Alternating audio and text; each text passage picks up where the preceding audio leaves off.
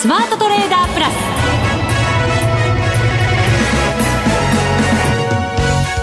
全国のリスナーの皆さんこんにちは。内田まさです。この時間はザ・スマートトレーダープラスをお送りします。この方をご紹介しましょう。国際テクニカルアナリスト福永博之さんです。こんにちは。よろしくお願いします。よろしくお願いします、はいさて今日の日経平均株価結局小幅反発で終わりました、はい、19円46銭高2万1540円99銭です。はい。えー、引け間際と言いましょうかあのー、まあ寄り付きが大幅安だったので、はい、まあ、200円以上の値下がりでしたから、そうですね。ね、本当にあの、ニューヨークダウンも300ドル以上下げてましたので、どうなることや、うん、やらというふうに思ってましたが、はい、まあ結果的には今、内田さんの話になったように反発、日経平均もトピックスも両方ですよね。そうですね。はい、トピックスが結局プラス2.21ポイントの1567.35ポイントです。はい。まあ小幅な反発で終えているというところですので、えー、まあ昨日の下げによってと言いましょうか、昨日の下げと今日の朝方の下落でですね、もうちょっとマーケット崩れるんじゃないかなっていうふうに思われた方もいらっしゃったかとは思うんですが、はい、まあ、そのあたり、こうね、えー、なんとか持ち直しておいてくれているということなので、えー、少しだけですが、まあ、あの、先行きにちょっと期待が。はい。あと、あの、ドル円に関しましても、先週ね、内田さんからだいぶあの、攻め立てられましたが。攻め立てましたっけ？どっちに行くの？みたいな。やっぱり聞いておかないとね、大事ですから。ね、はい、はい。で、あのー、まあ、なんとかパラボリックが要点したり、はい、結局今109円の17銭、はい、18銭あたりでの取引ということですから、はい、これあの動きがちょっと変わるんじゃないのと言った福永さんがおっしゃったその水準を、はい、今超えてきたことになりますよね。ねなんとか超えてきてくれたというところなので、えーまああのパウエル議長のその会見での発言もね結構あのダウやドルの動きに影響を与えてはいるんですけども、はい、まあ、あとはその日本株がやっぱりニューヨークダウの下落にこう引っ張られる形になってますので、まあ、今晩以降のね動向はやっぱりダウと今度ドルのどちらにこう連動していく形になるのかっていうちょっと綱引きがね、ね、起こりそうな感じもいたしますね。そのあたりも考えていこうと思います。はい。すね、よろしくお願いいたします、はい、え今週は番組後半に月1ゲストマネックス証券チーフストラディストの広木隆さんにもご登場いただきます。お楽しみに。それでは番組進めていきましょう。この番組を盛り上げていただくのはリスナーの皆様です。プラスになるトレーダーになるために必要なテクニック心構えなどを今日も身につけましょう。どうぞ最後まで番組にお付き合いくださいこの番組はマネックス証券の提供でお送りします。スマートトレーダー計画、よーい、ドンさあ、それでは足元の相場振り返っていきましょう。日経平均株価とピックスともに小幅反発となりました。はい。えー、まあちょっと、あの、冒頭の話の繰り返しになる部分はありますが、あのー、まあ日経平均株価、朝方は230円以上安かったんですかね。はい。まあ232円安ということで、2万1300円を割り込む場面がありましたが、はい、一番安かったのが9時12分の21,288円90銭です。はい、そうですね。で、そこから、あの、21,500円台を回復する流れになって、はい。で、どちらかというと、今日は、あの、日経平均よりもトピックスの方が、が、まあ、先にプラスを回復したんですよね。うん。で、まあ、その辺が、あの、これまでと違うと言いましょうか、あの、少し安心感が、あの、出た、あ日中の動きだったのかなっていうところだとは思うんですけども、はい、まあ、先ほどもお話しましたように、やはり寄り付きの段階では、もう相場、昨日の下落もあって崩れちゃうんじゃないかなというふうに思ったところがですね、まあ、結果的には、あの、小幅高で終えるということになってますので、まあ本当にあの値動きってなかなかやっぱり日中ね、判断するの難しいなってところだと思うんですよね。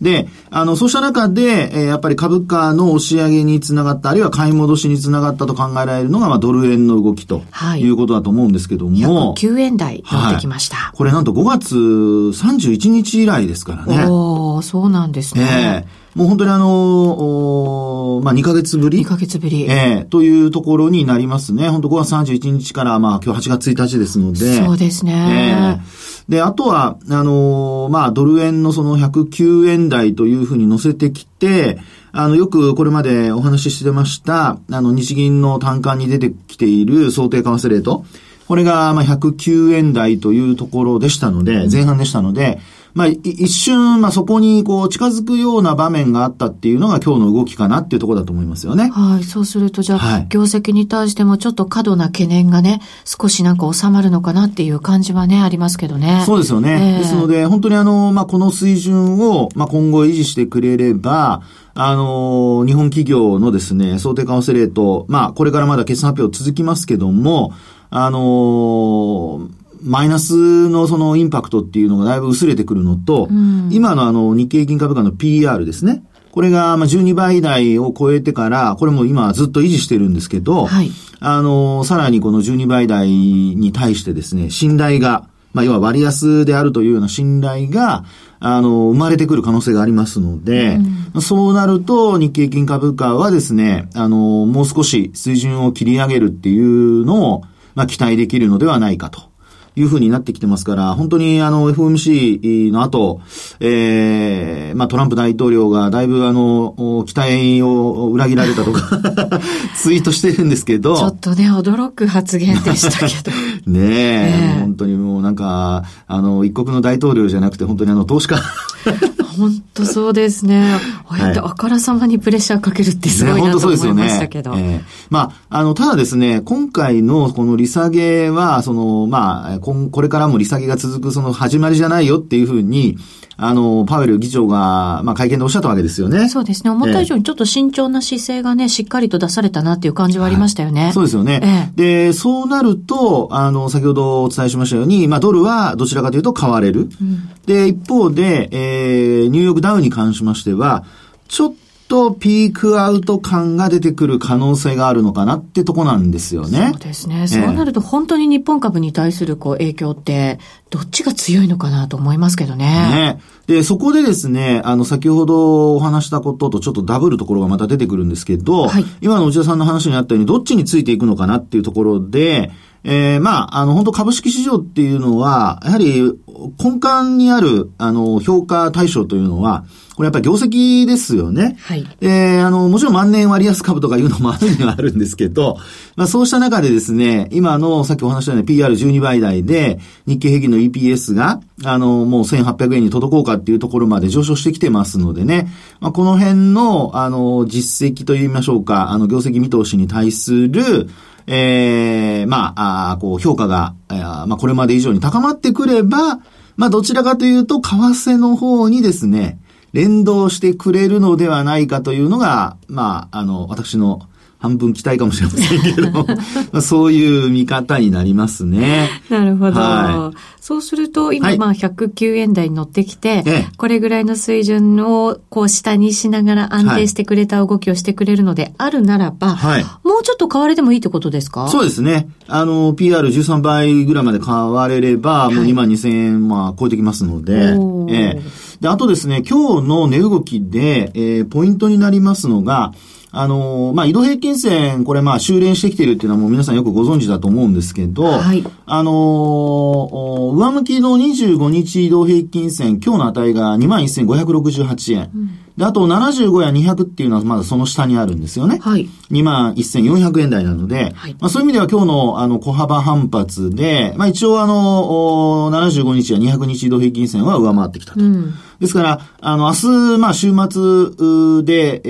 ー、週足が確定することになりますが、まあそこで、あの株価ちょっとこう上昇してですね、25日移動平均線を上回ることができるかどうか。うん、で、それに加えてですね、あの、週足で見ても、あの、週足の、今、あこれ52週移動平均線が上からこう、抑える形になってるんですが、はい、まあ、この値が21,660円なんですよ。うん、ですので、えー、まあ、今日の終値が21,540円ですから、はい、まあ、あと120円上げてくれれば、まあ、一応500、まあ、あの、52週移動平均線を上回ってくる可能性が出てくると。まだ下向きですけどね。そうですね。えー、で、この、まあ、21,600円台を超えるとなると、まあ、これまで、あのー、まあ、上値の抵抗になっていた2万8000円、あ、2万1800円ですね。うん、2万1800円の手前のところがですね、えー、今度また視野に入ってくるってことになりますから、まあ、イベントをこう通過して、で、なおかつ、あのー、まあ、株式市場のですね、本来の、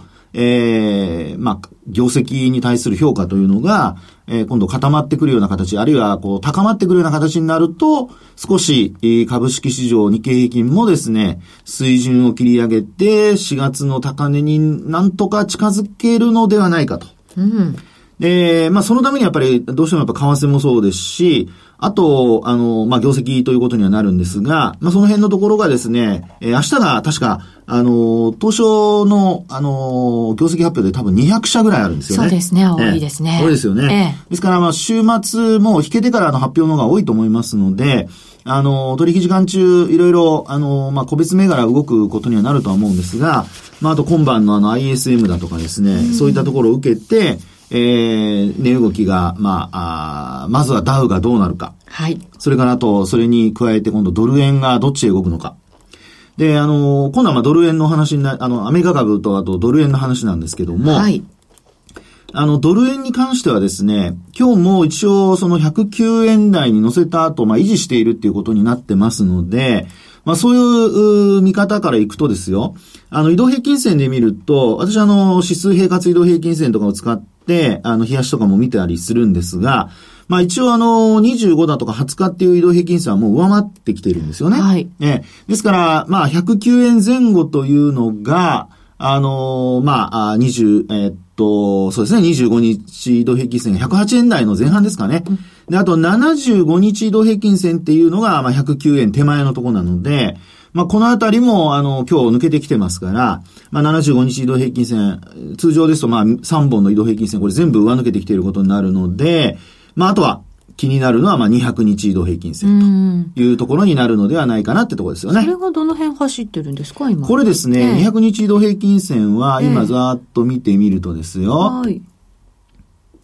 えっと、200日移動平均線、今ちょっとね、セットしてみてますが。はい。はい。ありがとうございます。ちょっとお待ちくださいませね。はい。はい。で、200日移動平均線は、まだだいぶ上でございますね。まだだいぶなんですか？だいぶしかも。はい。えっとですね、これね、110円台11円。あ、ごめんなさい、109円ですね。あ、109円。はい、9円の96銭。ああ、でもまだありますね。はい。110円のちょい手前のところですね。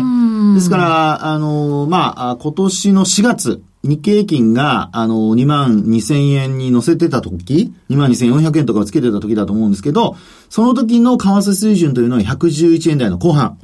ですので、まあ、あそこからこう200日線が緩やかにこう、まあ、えー、低下してくる中、下降してくる中で、今、あこれまでお話したような3本の移動平均線を上回って、それから、こう、110円台にある、200日移動平均線に、まあ、ちょっと、目指すような動きというのがね、期待できそうというところですよね。これ、ちょっと上昇トレンド出てきましたかね？あのー、えっと、フォーメーションっていう、まあ、形から見ても、えー、一応ですね、これ、まあ、ダブルっていう人もいるんですが、私はトリプルボトムじゃないかなと見てるんですけど、うん。はい。で、あの、ネックラインになってたのが、えっと、昨日までのその109円手前のところなんですよね。はい108円の98銭とか。7月の頭ぐらいの水準ですよね。4月の10日でしょうかね。えー、で、それをですね、まあ今日一気にこう上回ってきたという状況なので、うん、ネックラインを上回って押し返される場面があっても、あの、終値ベースでね、このネックライン109円を割らなければ、まあ、基本的には、あの、反発トレンドが続くと。はい。で、そうなると、今お話した、まあ、200日移動平均線っていうところへの接近っていうのが考えられるのと、あともう一つ価格ではですね、5月30日、109円の92銭というのが、これが、まあ私が見てるところですと高値になってますので、はい、109円の、まあ90銭台。まあ、そこがまずは、その、まあ、ほぼ近いところではあるんですが、200日線に届きそうになったところで、まあ、注意するポイントかなっていうところでしょうかね。うん、はい、なるほど。ちょっと動きがね、出てきてるようですからね。そうですね。はい。まあ、ですので、今晩 ISM だとか、まあ、あとアメリカの経済指標の発表ありますので、まあ、それを受けて、まあ、ダウがもし反落しな、あの、続落にならなければ、これは結構日本株にとってもフォローの風になるかと思いますのでね。うんダウはチャート的にちょっと流れ変わってきました？ダウはですね、ええ、あのー、チャート的には、まあ、ボリンジャーバンドで、えー、上昇トレンドが発生してから見るようにしてますが、あの、結構下向きになってまして、で、下向きというのは、あの、プラス2シグマが下向きに変わってるんですね。で、あの、バンドがちょっと収縮するような形になってるんですよ。なるほど、はい。はい。なので、そこはですね、あの、戻しきれず、あるいは高値更新できないとなると、あの、戻り売りに押される可能性があるので、ダウンに関してはちょっとやっぱり日本株、あるいはドル円とはちょっと違う見方をした方がいいかなというふうに思います。これ、高値つけた後じゃないですか。はい。ちょっとスピード感がある下落なんかをしたりとかするっていうことも考えておいた方がいいんですか？あのですね、今ですね、あの、ボリンジャーバンドで見ると、プラス2シグマだけが下向きで、はい、あとみんな上向きなんですよ。おなるほど。はい。で、あと、はナスダックも S&P500 も全部見ましたけど、一応、あの、今お話したように、プラス2シグマが下向きで、あとはみんな上向き。そういう時は、そんなに大きな下落になりにくい。はい、なりにくい。もしなったら、なって、えー、まあ、バンドが広がるような形になった時には、これは逆に加速する可能性がありますから、はい、注意をしてほしいなというふうに思います。はい、わかりました。はい、以上、スマートトレーダー計画、用意ドンでした。日本株投資をお楽しみの皆様。今注目のアメリカへ投資してみませんか？米国株に興味はあるけれど、なんだか難しそうだなと思っている方。実はそうではありません。米国株は1株から購入可能。株価は100米ドル以下のものもあり、1万円程度の投資で、あなたもアメリカ企業の株主になれます。少ない金額から投資でき、始めやすいのが米国株の特徴なんです。多くの企業では、配当は3ヶ月ごとに支払われるので、配当金をもらえる楽しみもあります。日本でもサービス展開するアメリカ企業は多く、日本人にも身近になっていることで、米国株投資を始める方が増えています。マネックス証券の米国株取引手数料は、税抜き0.45%で、最低取引手数料は無料。買い付け時の為替手数料も来年1月7日まで無料です。特定口座にも対応しており、3000銘柄以上の取扱銘柄をスマートフォンアプリでも取引が可能です。さらに、マネックス証券では、取引手数料を最大3万円までキャッシュバックする、米国株取引デビュー応援を実施中。マネックス証券なら、取引手数料実質0円で、米国株投資を始められます。米国株なら、マネックス証券。今すぐ、マネックス証券、米国株で検索。米国株式及び米国 ETF、リート、予託証券、受益証券発行信託の受益証券などの売買では、株価などの価格の変動、外国為替相場の変動など、または発行者などの信用状況の悪化などにより、元本損失が生じることがあります。お取引の際は必ず、契約締結前交付書面を十分にお読みください。マネックス証券株式会社金融商品取引業者、関東財務局長、金賞第165号。ザ・スマートトレーダープラス。今週のハイライト。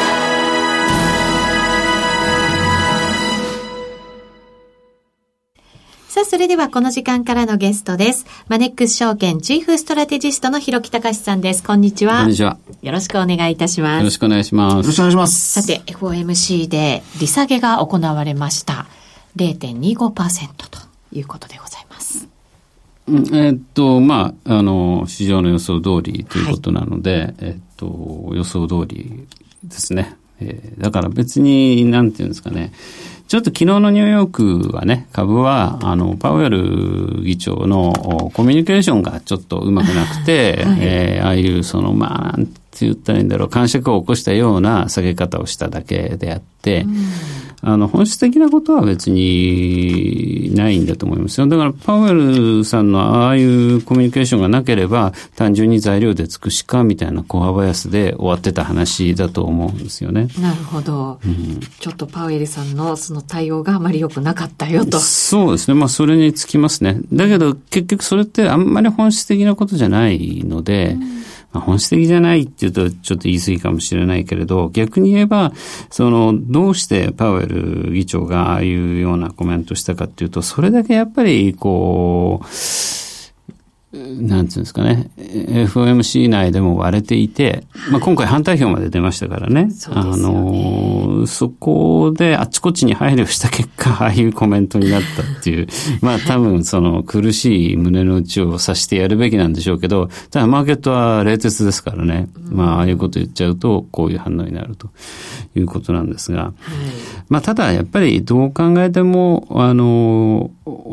温当というか、まあ妥当な、あの、選択なんだろうと、25ベース今回下げて、はい、そしてしばらくこう、ちゃんとデータ次第ということをもう一回マーケットに釘刺して、行き過ぎたその市場の期待を少し戻すぐらいで、僕はまあ、結果的に良かったんじゃないかなと思ってますよね。で、日本株にとっても、まあ今日、為替が、あの、円安に触れたっていうことで、ニューヨーク株の下げをまともには食らわなかった。まあ当たり前です当たり前で、昨日も下げてるわけだから、日本株とかね。はい、ただ、この為替にしても、じゃあ本当にその、円安基調になるかとかっていうのはこれまでまだわからないわけですけど、ただ少なくともアメリカが利下げをガンガン、利下げにガンガン突き進んだり、ECB もそういう緩和の構えを見せる中で、世界的にもう一回金融緩和の流れが強まる中で、日銀の手詰まり感から円高になってしまうんじゃないかという懸念はね、だいぶ薄れたと思うんですよ。まあそれだけでも僕は十分じゃないかなと思う。やはり、あの、日本株ってどうしてもその円高恐怖症みたいなのがまだまだありますけれど、はい、ただ実際にはその企業、製造業の方も、だいぶ現地生産とか、あの、ドル建ての調達とか、いろいろな、あの、もう、なんでしょう、対応をしてきて、そんなに昔みたいに円高だから、あの、利益が吹き飛ぶとかですね、そういう感じでもだいぶなくなっている。日本企業の円高抵抗力ってだいぶついてきてるにもかかわらず、未だにやっぱり円高で売られてしまうっていうのはね、ちょっとこれもイメージ先行のところがありますから、はい、だとすると、その、円高がずっと進むっていう、その恐怖心さえ取り除かれればですね、僕はまあ十分じゃないかなと思ってますけどね。うん企業の決算発表も続いてますけれども、ええ、下期回復していくというような企業姿勢はまだまだ変わってないというところなんで、うん、やっぱりそういう円高値の対応力なんかもやっぱりついてるからっていうことの表れなのかもしれないですよね。そうですね。それもありますね。えー、で、あとまあやっぱりマーケットの反応が、あのー、やはり足元のそのヘッドラインに触れされなくなっていて、足元減益とかですね、前年比で何パーセント減とか出ても、そこががそのボトムになりそうだとか、下期の回復期待が見えてくるとか、そういうような企業っていうのは素直に買われてね、あの、いいポジティブな反応してますから、うん、まあ、だいぶあの、日本株も、その、底堅くなってきたっていう。まあ、逆に言うと、その、アメリカ株の上昇に全然ついていけず、こう、ずっと揉み合ってるうちに、自然と底がこう、かさ上げされてきたっていうことだと思いますよ。先ほど福永さんもその日経平均の EPS が1800円に迫る中でみたいなことをおっしゃってましたけども、あの、EPS も1800円近いし、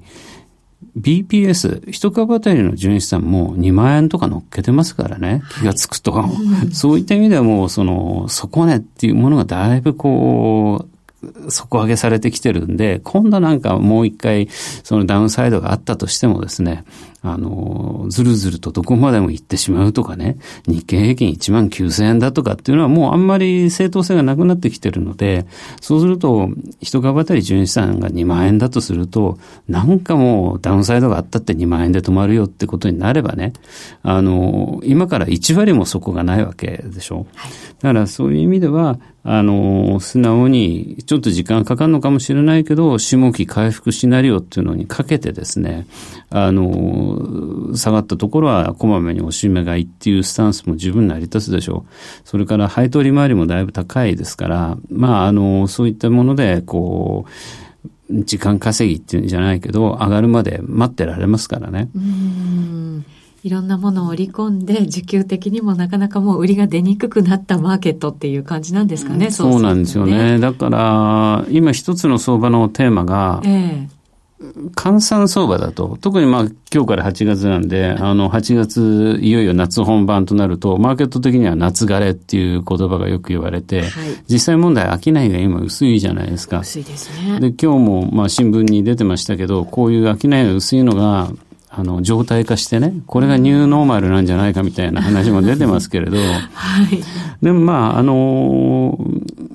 そうなんだろうと思います。で、じゃあそれって確かにちょっとこう市場関係者からすると悲しいことだし、特に証券会社の人間だと、あの、飯の食い上げになっちゃうんで、これは困ったもんだなと思うんだけど。ね、決算厳しい会社も出始めてますからね。そうですね。本当にそれはね、困るんですよね。えー、だけど本来投資っていうのはその、売ったり買ったりするっていうよりはじっくりね、あの、中長期にバイアンドホールドっていうのがまあ投資で、ただマーケットっていろんな人がいますから、トレーダーっていうかね、短期のトレーディングをする人も